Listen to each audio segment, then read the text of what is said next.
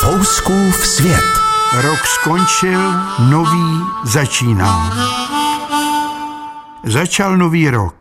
Ten starý jde s námi ve vzpomínkách. Děkuji Pánu Bohu za šanci pokračovat v cestě. Kam vede ta cesta, netuším. Děkuji své rodině, posluchačům, čtenářům, divákům, s kterými si předáváme naději.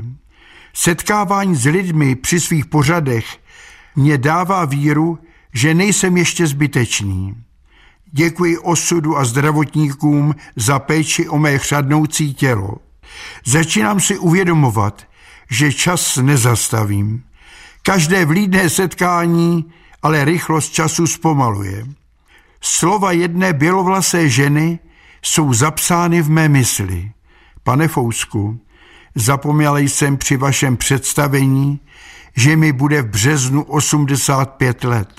Zasmál jsem se, bude vám tolik, kolik bude v březnu mě. Na dálku se za sebe pomodlíme a popřejeme si to nejlepší.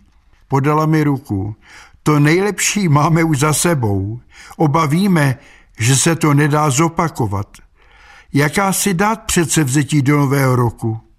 Musím přiznat, že žádné plány nemám. Jsem spokojený se svým životem. Ač mne obdaroval mnohými neduhy, vážím si obyčejných okamžiků, když mi říká pravnučka: dědoušku, vezmi si bačkory, ať nenastydneš. Těší mne pozdraví na ulici. Laskavý úsměv. Čtu s radostí dopis, v němž neznámý čtenář píše o svém psu, který prý je tak mírumilovný, že když bouchne otvíraný šampus, schovává se pod stůl a naříká. A čtenář ještě připsal, když má žena Johanka zašeptá: neboj se, to není válka, to jen špunt bouchnul. Pes se ihned uklidní, vyleze spod stolu a radostně štěká.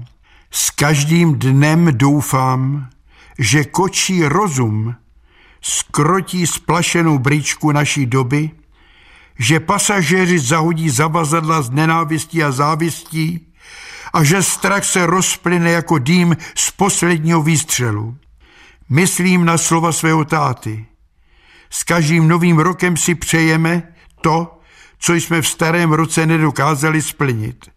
A já přece jen jedno přání mám, aby bouchali na světě jen špunty od šampusu. Fouskův svět.